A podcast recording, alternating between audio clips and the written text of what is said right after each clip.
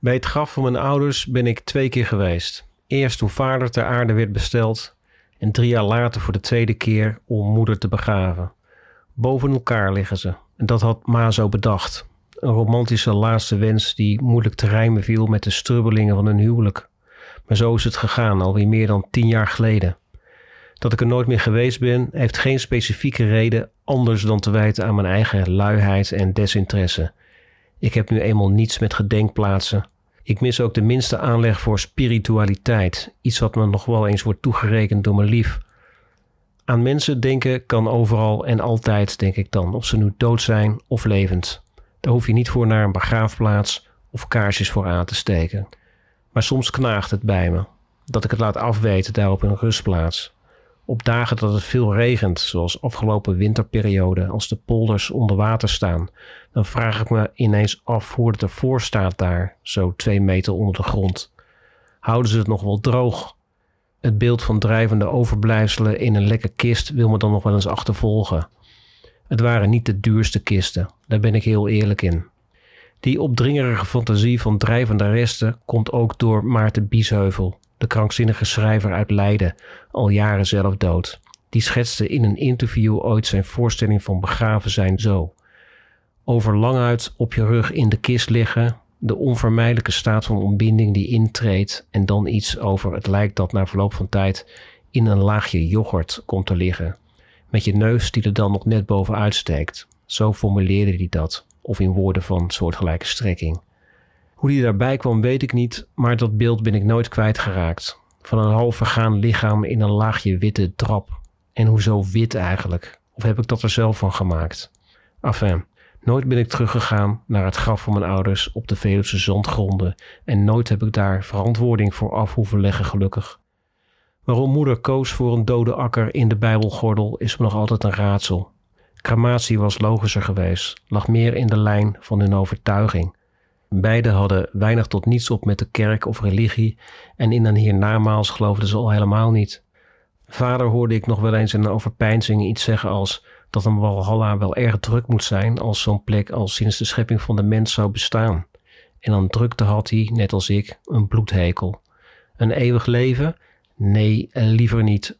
Tot stof wederkeren en daarmee sloes, hoop ik. Weten doe je het nooit natuurlijk. In hun laatste jaren hier op aarde hadden Parama hulp in de huishouding. En die hulp kwam toevalligerwijs uit dezelfde gemeenschap als waar ze later begraven zouden worden. Een zwarte kousen gemeente, zwaar gereformeerd. Een vrouw van middelbare leeftijd was het, die, als de hoeveelheid werk erom vroeg, ook haar echtgenoot meenam op de klus.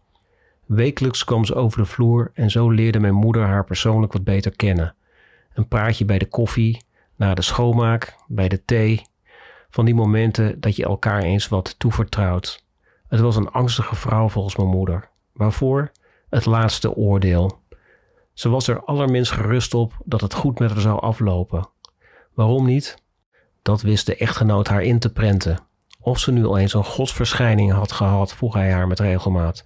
Een boodschap verpakt in een religieuze ervaring.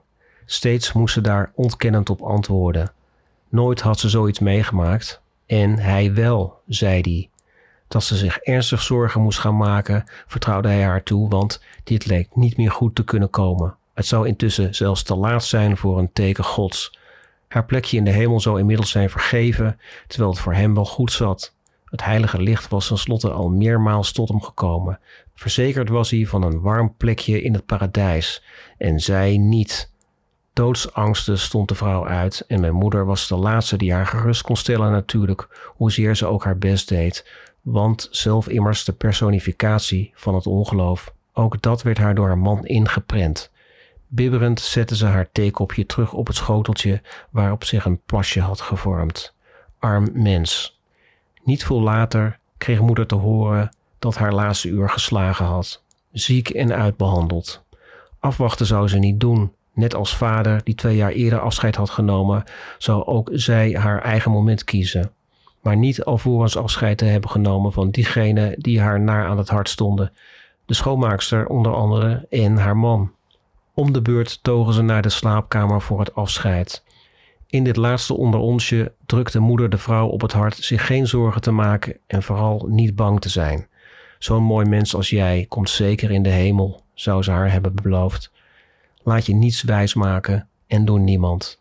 Het gesprek met manlief verliep stroever. Ma zou nog een goed woordje voor zijn vrouw hebben willen doen en verzocht haar te sparen waar het ging om zijn eigen strenge godsbeleving en gevraagd zijn voorspellingen voor zich te houden. Zijn vrouw angst aanpraten, daar zou niemand bij gebaat zijn. Op zijn vraag hoe het met haar ging, antwoordde moeder dat de pijn intussen ondraaglijk was en dat ze besloten had de rit niet uit te gaan zitten. Euthanasie. De afspraak stond al. Hierop hief de man zijn wijsvinger ten hemel, boog zich over moeders sterfbed en bidste: Die pijn, die pijn die je nu hebt, die pijn is helemaal niets in vergelijking tot wat je nog te wachten staat. Daarna draaide hij zich om en vertrok.